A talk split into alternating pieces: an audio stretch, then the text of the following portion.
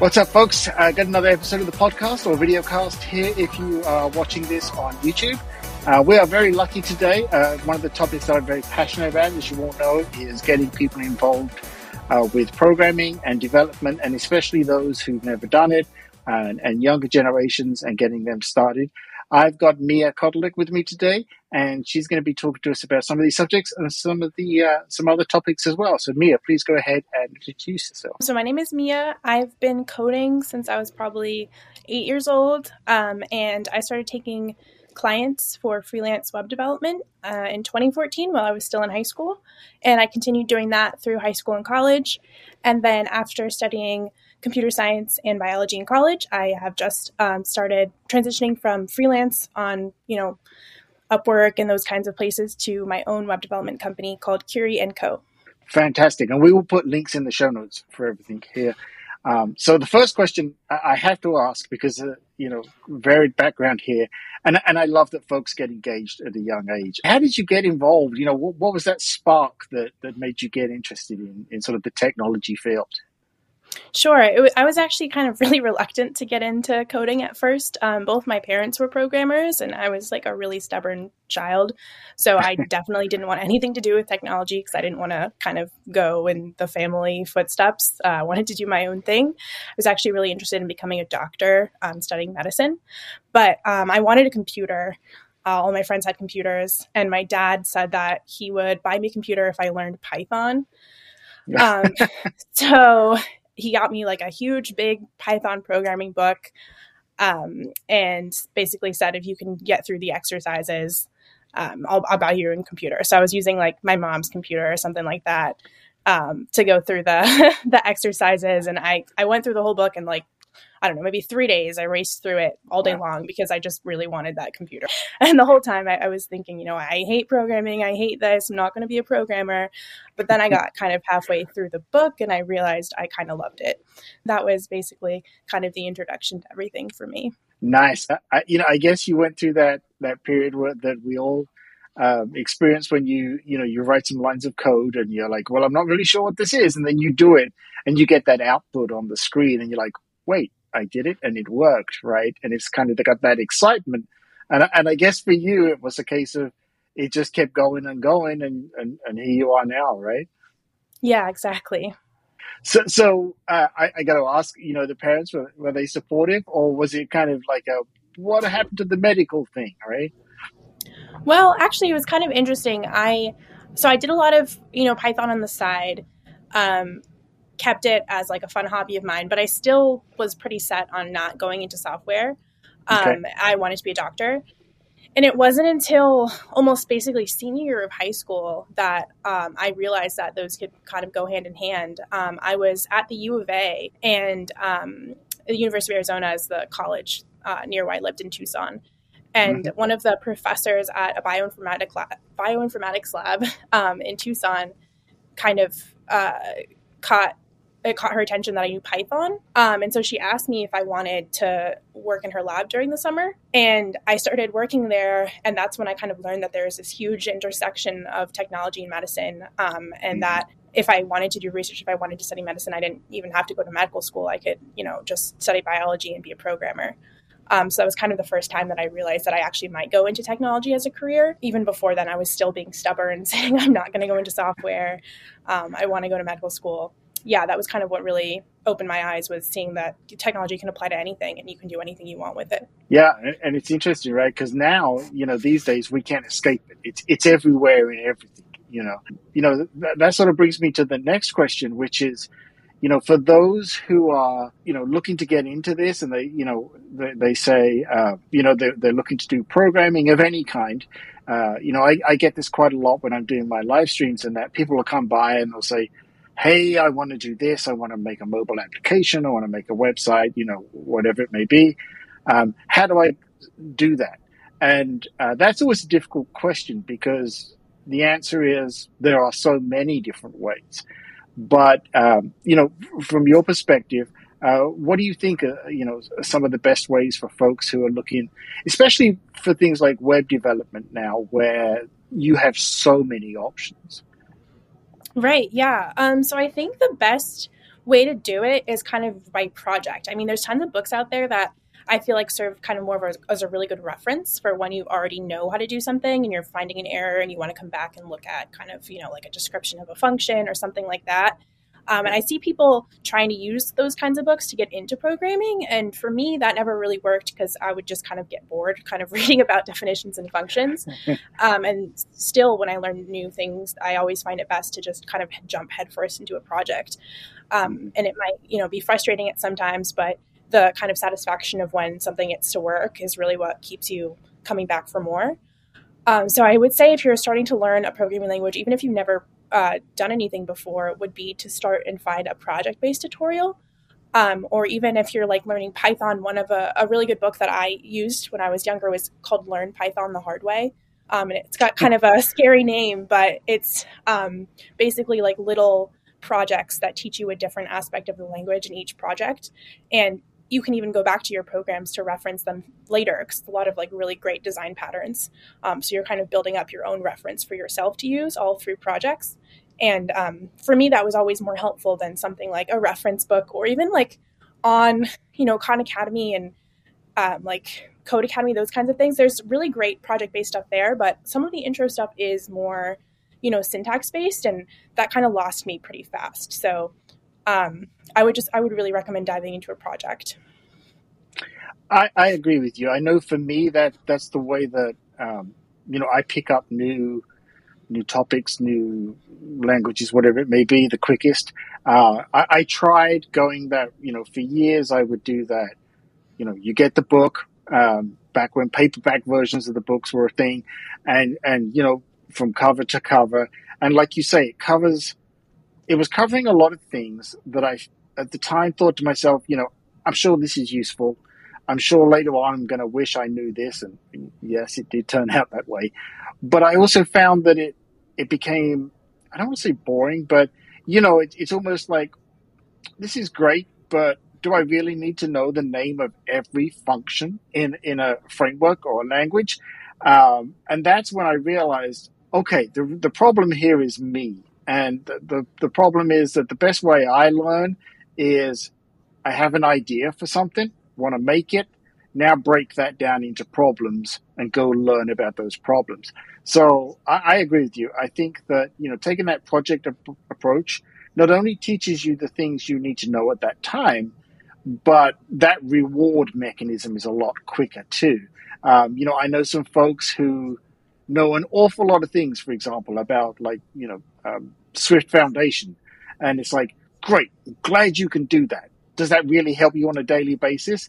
And I, I think more than ever these days, the answer is no, because you can go search or, or even use chat, you know, whatever AI these mm-hmm. days and find that answer. You don't have to know it immediately like maybe you did back you know, before we had some of these amazing tools, right? You know, so with that that in mind, what do you think are some good resources and, and good approaches, especially for that that younger generation who want to dive into this? Yeah, sure. Um, so there's a book series called like Tiny Blank um, projects, and then the blank would be like the different um, okay. languages. So like Tiny Python projects, Tiny Rust projects, um, and oh, it's kind okay. of yeah basically what I was describing, um, where it's like the, the little project based stuff. Um, and it's written in a really accessible way, and it does kind of where it goes through your own projects and building up kind of the documentation um, knowledge for yourself. Um, so yeah, I would really recommend that. And also, I mean, I was kind of talking about Codecademy and Khan Academy earlier as far as coding as like how I not I don't mm-hmm. super love it, but you know, it is a good resource for some people and people who like the video interaction or like having not having to set anything up on your computer, which I know is always yeah. a hassle. Um, so it, it is good for some things, and um, they do have project based stuff on there. So I would I would recommend the project based side of it rather than kind of the syntax side. But sometimes you do have to go back and learn the syntax; it's just part of it. yeah, I, I, think you know I think um, sort of what I say to folks is, you know, when knowing that syntax a little more in depth and, and some of these ways is when you go to that next level, right? And maybe mm-hmm. you feel like, okay, um, you know, I, I can make projects for myself. Maybe um, you've maybe you've done some open source some things like that. And now you're you're sort of looking at it, and then you leave and and you're going into that workplace, and you want to go work for one of those big companies. Uh, I think you know, based on sort of discussions I've had with folks on on other uh, episodes, that's when a lot of that comes into play because you're going to have those technical interviews where they will care about those things a lot mm-hmm. more than say an independent developer or you know, like you say, like yourself, someone who has their own company where it's all about the solution and not necessarily the the science behind it, right? Yeah. And another really good resource that I just thought of is um, it's called the Flask Mega Tutorial, and that was actually the first kind of web based thing I did with. Yeah, so that was that was a really good resource for resource for me because I did a lot of Python and it's Flask, so it's Python based, um, and it also combines web technology in there, and it's just a really good tutorial that starts from scratch. Nice. Nice. Now, do you recommend to folks, um, you know, and I should ask you which way you do this. Are you one of those people who, you know, you prefer to have your tools locally and do it there? Or do you think there are so many options now online where literally that's your IDE, that, that's everything, right? And like you say, it's even got the training built in as well. Um, so you can, you can literally sit down at any machine and and uh, do it that way as opposed to having a local tool set. Do you have any any thoughts on that? My preference is definitely local, just because like that's kind of the way I learned everything. Um, mm-hmm. But I would say whatever is gonna be most motivating to you and get you to do it is what you should use like whatever works for you if if setting up locally is a big barrier or you know you don't have access to your own machine all the time you're at school, something like that, then doing those online versions is definitely great. I mean, GitHub added their own kind of thing. I forgot the name of it, but I was just a GitHub Classroom or something like that. But they basically have their own whole integrated IDE setup on there. Um, and you know that's a really great resource that makes things a lot more accessible for people and i think that's great personally i like kind of the local setup but um, i definitely think it's also great to, to use the online setup and we touched on this earlier what are some ways do you think you know, having gone through this and experienced it yourself, that, you know, if a parent's listening, um, you know, uh, we were talking b- before recording, and I know some folks who are working on some things with their kids, which I think is fantastic. So, what are ways do you think for, for parents to sort of recognize and get involved and, and help, you know, motivate kids to, you know, stay on, if this is what they want to do, to stay on track and do that yeah, sure. I mean, I know a big thing for me, and I guess this totally depends on how, you know, of a stubborn of a kid you have, but a big thing for me was that it was like a really amazing sense of kind of power and autonomy. Um, because you know, as like a kid, you have to listen to what your parents say. You you don't have a lot of, you know, say over mm-hmm. things. But when I was programming, I basically could do anything I wanted. Um, make whatever program I wanted, had full control of the computer. So, I mean that that was a really big selling point for me. You know, if you find a way to communicate that to your kid, I think it it really empowers them to feel like they have a lot of creativity um, and can think up a lot of things on their own. Because I mean, there's like a lot of barriers to some projects when you're a kid. Like, oh, you have to go to the store, you have to buy uh-huh. supplies, uh-huh. you have to do all this stuff. But it's like if you're sitting there with you know, Python, you can do anything. Um, and you don't really have to go out and buy stuff. It's open source, it's a free programming language, and you can, you know, build a whole application if you want to. Great. Now, I, I do want to touch on as well here because I think this is a, you know, an important subject as well. You know, you mentioned that you've got your own business now, um, do, doing the, the web development, and you know, we have to. You know, un- unfortunately, it, it's still a thing. You know, I'd like to see uh, more female involvement with making their own businesses, um, be it web development or otherwise. You want to touch on that? Um, yeah, sure. Um, so my mom was a programmer, so I kind of always had that representation for me in my life, which I'm really grateful for.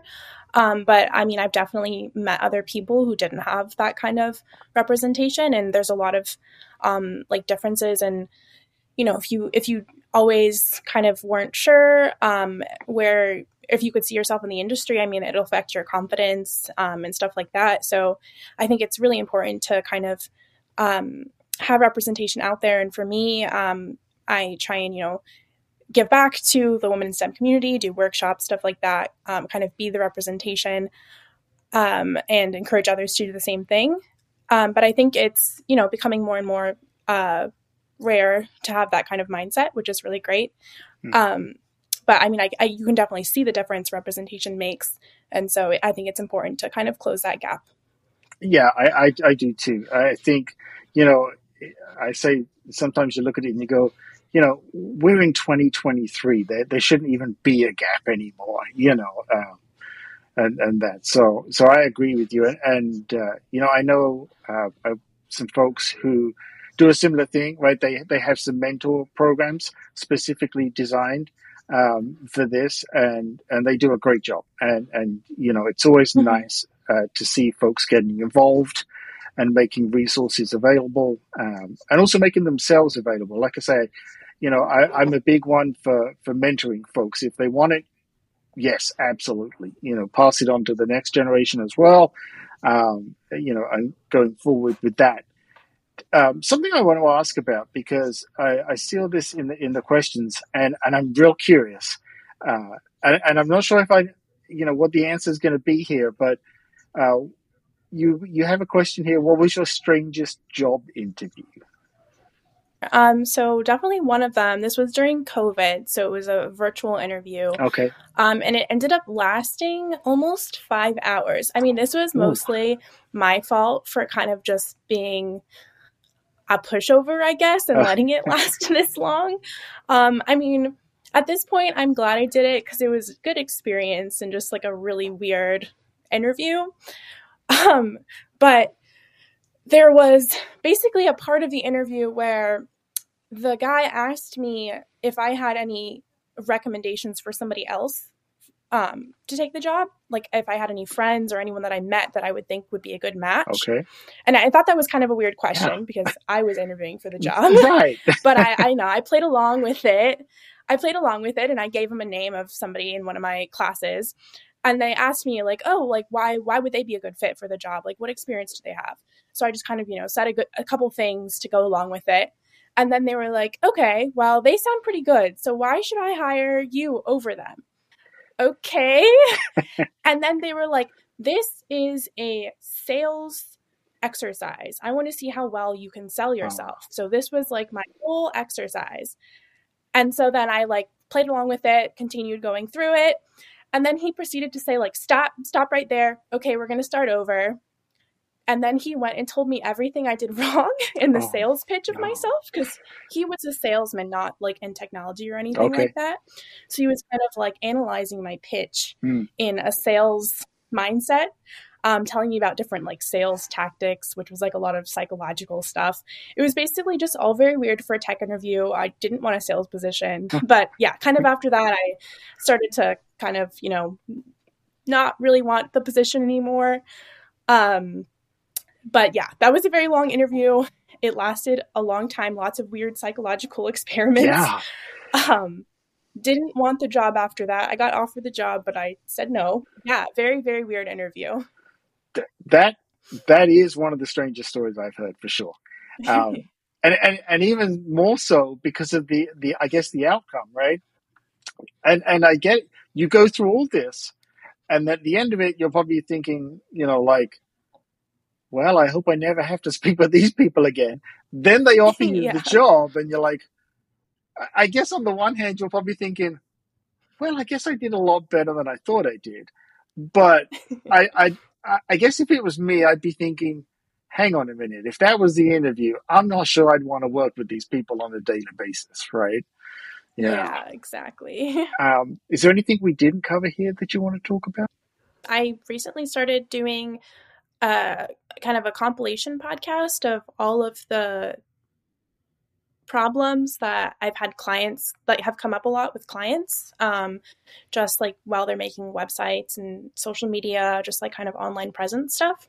So I've been kind of taking the frequently asked questions or mistakes that I've seen people made and um, putting them into a podcast to kind of um, give advice and help empower other small businesses. So it's called Technically a Podcast. Um, there's three episodes out. The last one is on ChatGPT and how to use that for your small business.